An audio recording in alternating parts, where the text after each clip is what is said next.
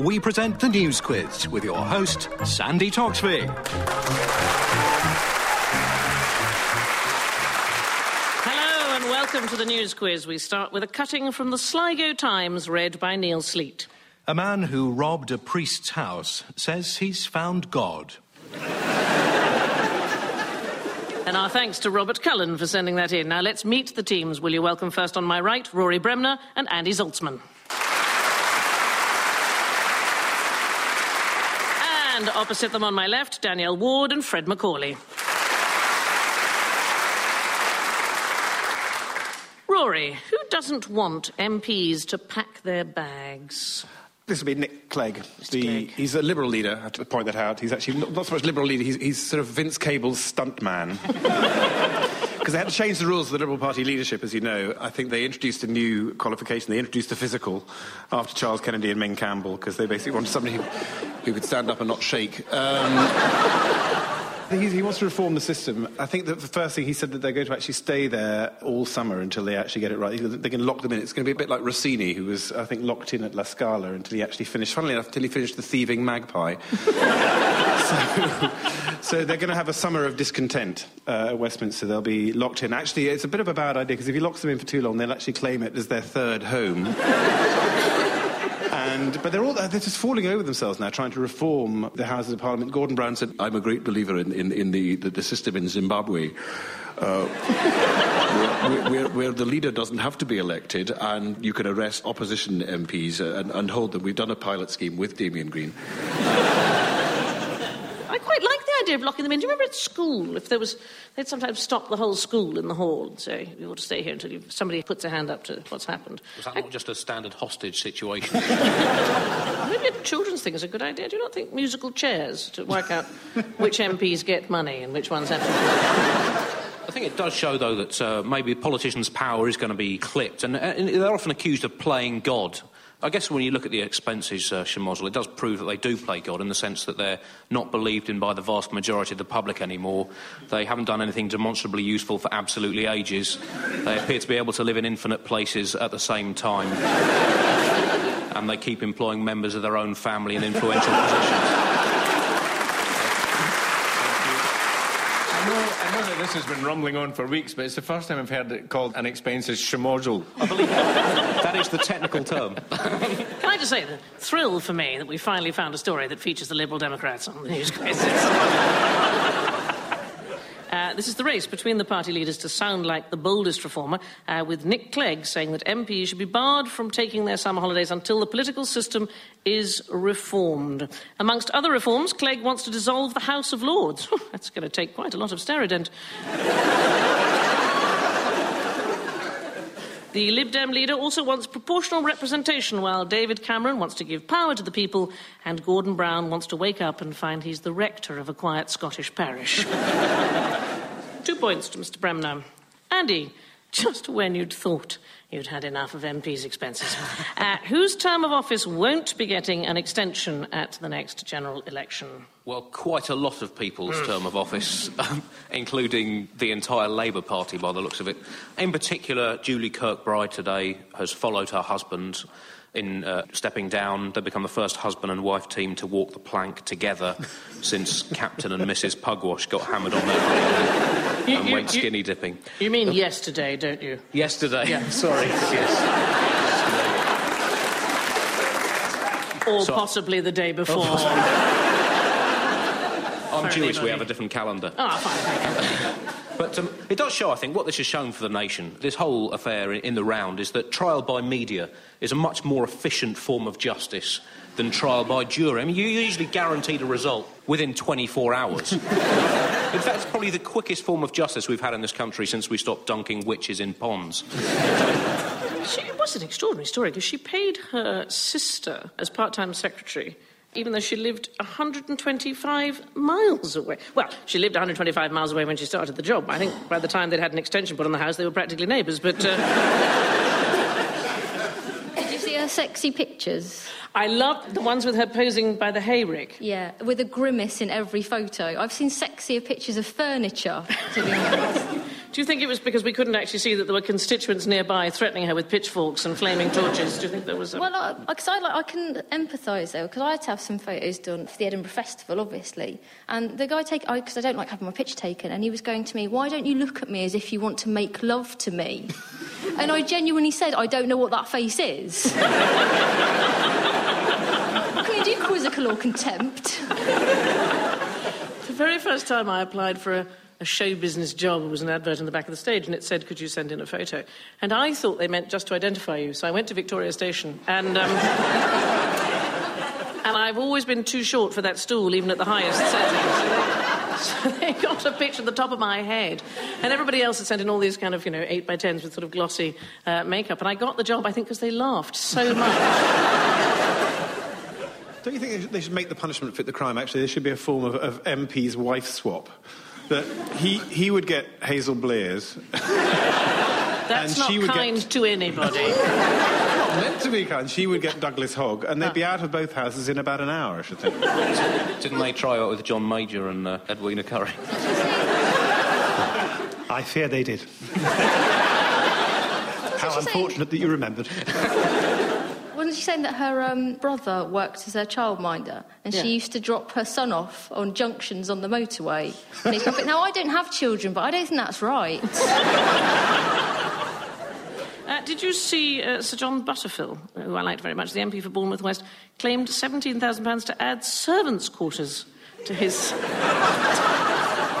He said he was going to get somebody to hand the money back for him.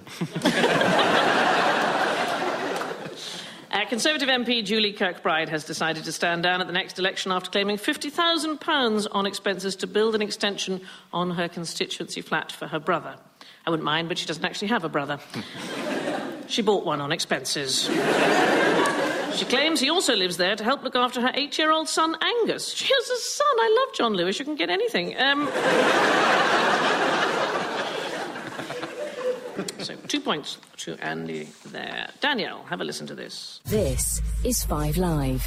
There's been widespread condemnation of North Yorkshire's decision to carry out an underground nuclear test. The UN Secretary General Ban Ki moon says he's deeply worried.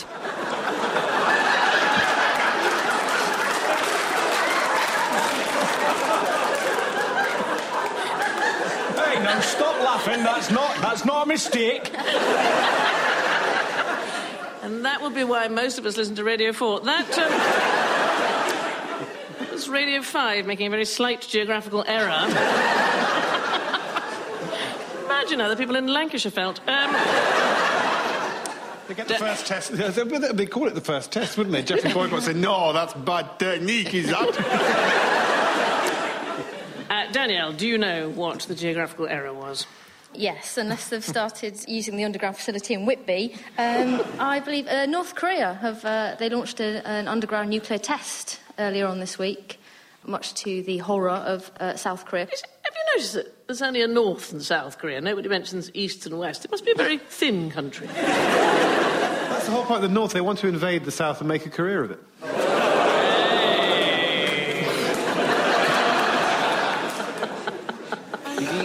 You've got to worry about the whole situation careering out of control, though. Oh, that will do. Oh, it's dog eat dog today.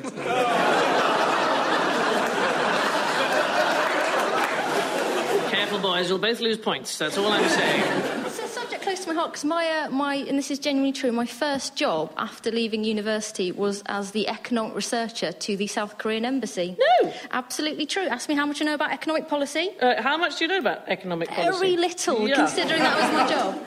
Like, it was honestly the worst job I've ever had. And I've written for The Weakest Link, so, yeah. it was, it was, it was How did you get? How did you get such a job? I uh, no, I just applied for it on Did you send a little picture of yourself from a photo booth and? Say, how, where did you find this job? Was it flicking through Exchange and Mart, or where was it? Do you know, it was in the Guardian. Of course it was. What is it with the North Koreans? I, I think they're just they're just jealous. I think because they're, they're never invited to anything. They're not invited to the G20. They're not in Eurovision. They're not in, the cha- they're not in the Champions League. I mean, they've got an army like that. The marches like that. There's only two things you can do with an army like that, and that's either invade another country or tour Riverdance. Maybe it's a simpler thing. Maybe they're not gearing up for war. Maybe they've got a really bad mole problem. Who of us has not been tempted with a little? apparently they're trying to get America's attention, aren't they? To go like, look at us. Have they not heard of Twitter? All the cool kids are doing it. Paul Daniels is on there. Not feel you're making a case, really. I think it's a bit of a giveaway you, when your capital sounds like a massive catapult, doesn't it? Pyongyang!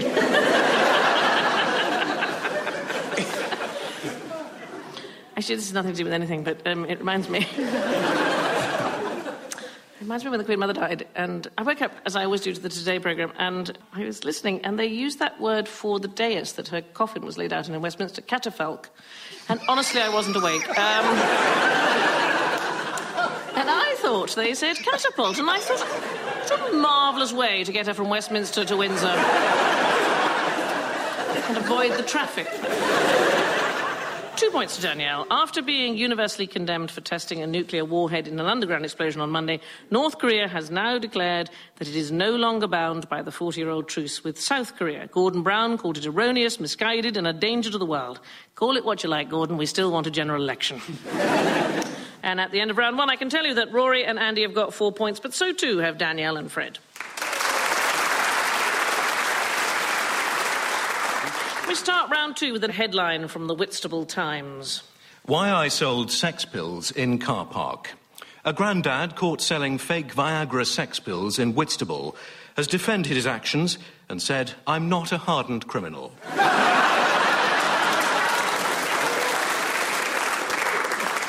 our thanks to Sheila Grover for sending us that. Andy, who's religiously following a scientific trial?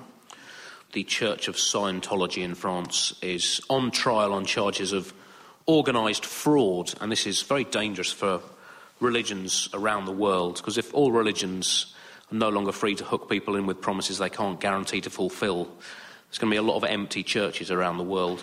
Also, quite a lot of dead people banging on church doors saying, I've been dead for 85 years and still no afterlife. I want my money back. so, so this is it. This is uh, Scientology uh, on trial. It's been uh, uh, facing charges of being uh, a money making cult, which I believe is what Fred Goodwin was also accused of being. Um, near, near enough.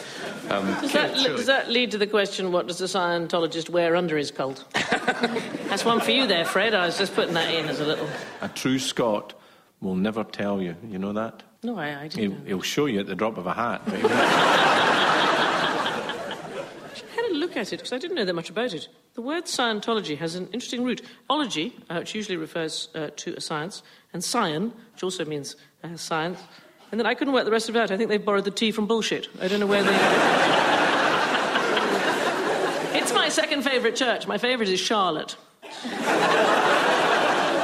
Anybody who can sing Ave Maria after downing 16 pints of Bacardi Breezer is okay.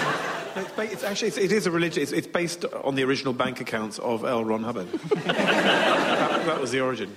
They've been uh, accused of organised fraud, haven't they, as opposed to the MP's expenses, which is just disorganised fraud. Well, they stand accused of preying on the vulnerable and the confused. And surely that means it is a proper religion now. See, now here's where we're going to get into trouble because we're always saying, oh, you'll make a joke about our religion, but you'll never make jokes about Scientologists. Okay, so I've got one here. There are two level three thetans in a bath. And one of them says, Where's the soap? And the other one says, Give me £2,000 and I'll tell you. so that just stopped people writing in. So. The French Church of Scientology is being tried on charges of organised fraud for persuading two women to part with their life savings, leaving them destitute. If the church is found guilty by the courts, Scientology may be banned in France, which will unleash the wrath of Xenu, dictator of the Galactic Confederacy, and his Thetan hordes who will paralyse us and then throw us all into volcanoes. And then who will be laughing? Well, still us, I think.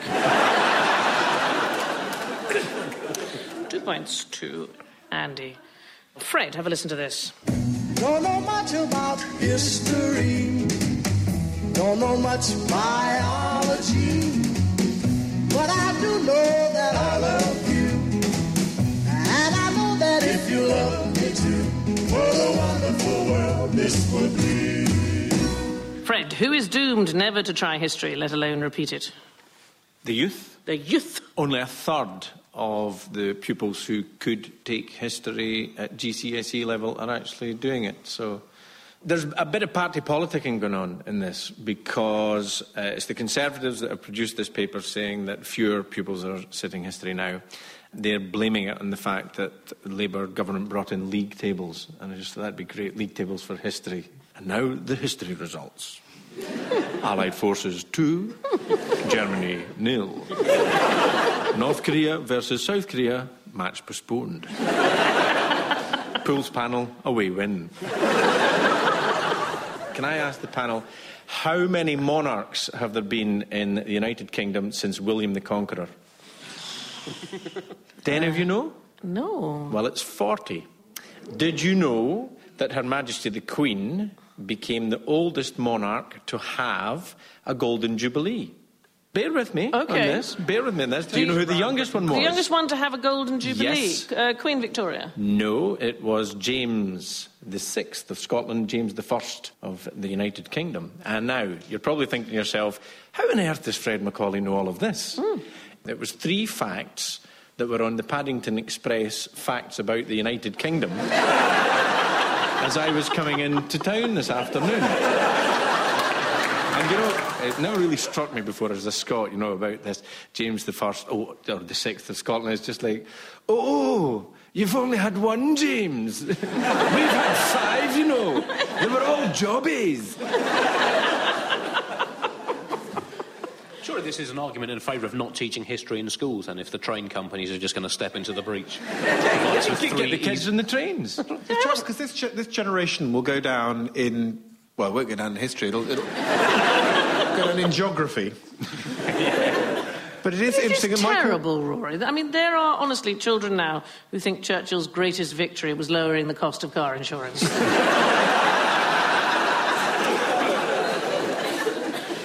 But actually, the Conservative spokesman, it was a bit of an own goal because he came out and he complained. He said that less than one pupil in three is doing history. But surely he means fewer. yes, that's a very good. But you can do a GCSE in trampolining. No. Absolutely true. Yeah, a friend of mine, who's, his daughter, has just done GCSE in trampolining. So you can give up history and you can do GCSEs in, in playground equipment. So you're going it's to all have- swings and roundabouts, really. it's true, though. It's absolutely true. I think there's a good argument, though, for not teaching any history at all, because history just seems to wind people up. If you look at all the trouble spots in the world, people are just angry about stuff that happened thousands of years ago. So I think history, in fact, should be banned. And you, no one should be allowed to know anything that happened more than a month ago. Do you not think it's important to know that Native American doesn't mean obese? Do you not think? It is. It's one of our assets, though, history. People come and visit our country, Americans in particular, because, and I quote, one said to me, some of your history is so old. and I said, that's nothing. You should see our geography. The Americans are worse. They did a study in Texas of, of graduates. I think it was nine out of ten thought that Joan of Arc was Noah's wife. Extraordinary. According to the Conservative Party, fewer than a third of teenagers are taking GCSE history. Last year, 31% of children left secondary school with a history GCSE, whereas 69% left with a computer or a teacher's car. At the end of round two, the scores are Rory and Andy have got eight points, but so too have Danielle and Fred.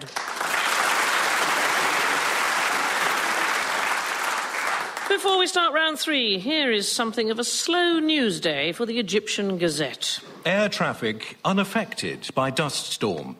The air traffic at Cairo airport was not affected by a dust storm yesterday, reports Adel Mustafa. According to officials, neither visibility levels or landing and takeoff traffic at the airport were affected.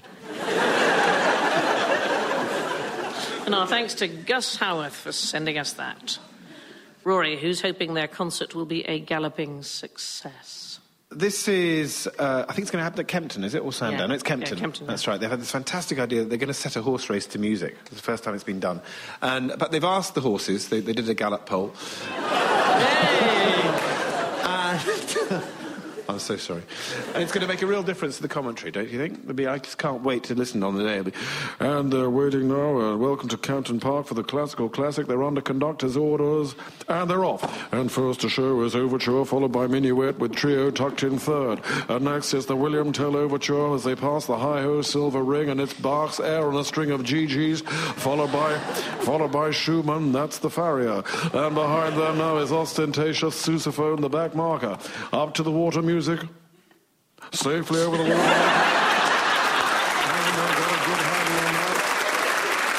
they've got a good handle on that as they race towards the interval. It's soloist now, a length clear of the orchestra. A few bars of Schubert, followed by a few sherbets in the bar. It's Johann Strauss the elder now, followed by Johann Strauss the younger, and then it's Stockhausen and John Cage. Into the final furlong, it's soprano duet, soprano duet, neck and neck, chins and chins, but at the line it's Punters, the winner, and a signed photograph for second and third as we hand you back to the studio.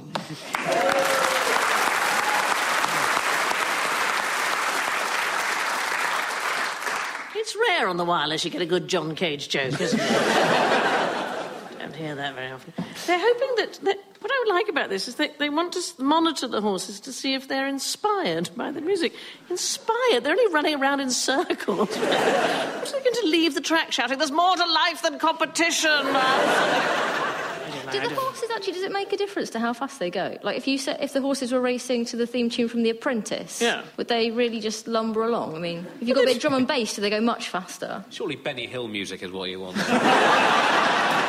I just know that if I put money on a horse, the jockey would probably have earphones in the horse and they'd be listening to Steptoe son. I did misunderstand this because the Jockey Club said trainers had their horses practicing to the sound of music, and I thought, oh, they're running up hills dressed as nuns.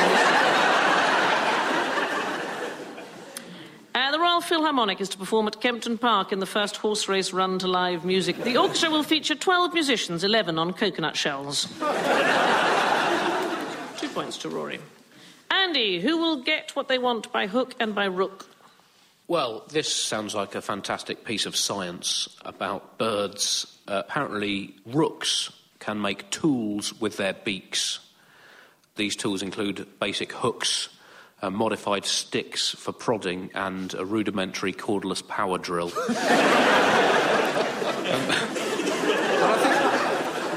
This is the kind of research that shows that if you leave a group of scientists unattended for more than a week, they're going to make up something that gets in the newspapers. They're going to find out that eating spinach in their bath can make you sound like Napoleon or something.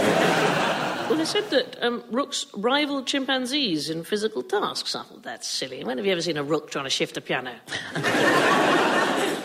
They said that the rooks knew exactly what tools to use, which is better than the man who came to fix my fridge last month. So.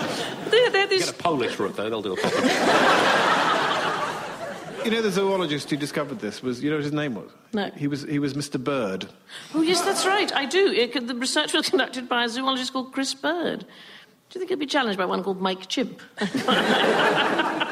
like this. There was another set of uh, tests that some Japanese scientists did a while ago that showed that um, rooks can crack nuts using moving traffic. So, they, and I have to say that, you know, I've tried that. And it's just not that easy. And, you know, particularly not on the A303 in rush hour. you know, I, I did get some quite angry looks, but then again, you know, you've got to eat. Am I right in saying that they actually made a hook out of a, Yeah. a, a length of wire, like a coat hanger, a wire coat hanger? They fashion hooks out of wire and hang lovely curtains around their cage. So, I mean, as they as they evolve, they're going to be looking right. Well, either I can twist this round here to get some nuts out, or or I can break into that black BMW there. You don't think it could have just been one really clever rook and a fantastically stupid chimp in the one experiment? This is randomly. These scientists get together and say, hey, bred any good rooks lately?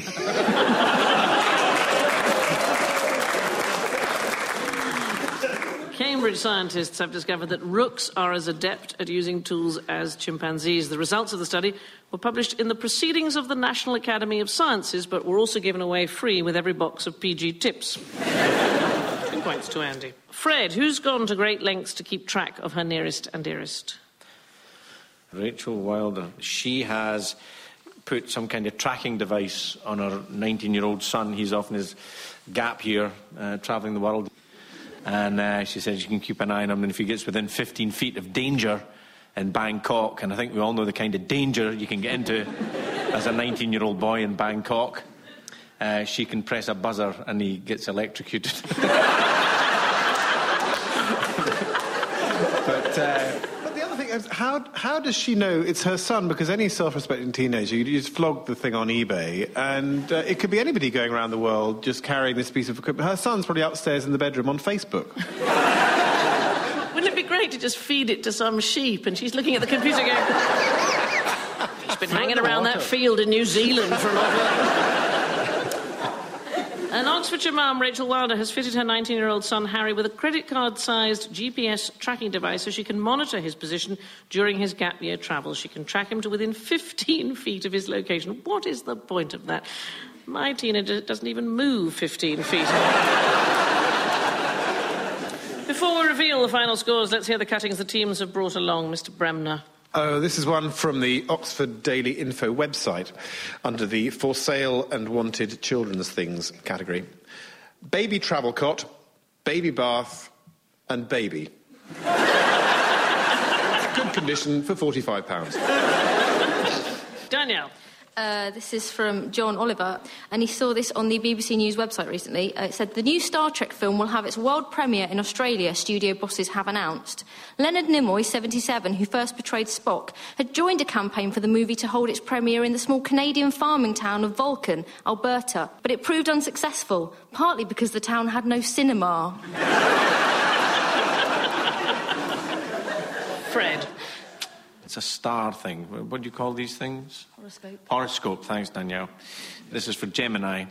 What if, before you can do what you want to do, you might have to do what you don't want to do? Indeed, you could even say that you want to do what you don't want to do, as it will allow you to do what you do want to do. Look again at what you don't want to do this weekend. You don't really want not to do it, but you might as well want not to not want it.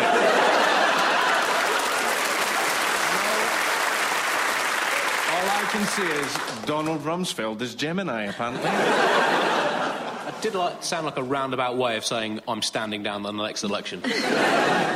Right, let's take a look at the final scores. Rory and Andy have got 12 points, but this week's winners are Danielle and Fred with 13.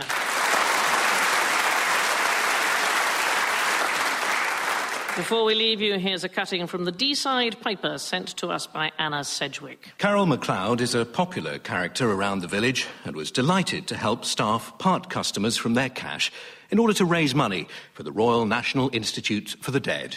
And with that, goodbye. Taking part in the musicals were Rory Bremner, Andy Zaltzman, Danielle Ward, and Fred Macaulay. In the chair was Sandi Toksvig, and the news was read by me, Neil Sleat. The chair's script was written by Simon Littlefield, Lucy Clark, and Roderick Crooks, with additional material by John Luke Roberts and Gareth Gwynn.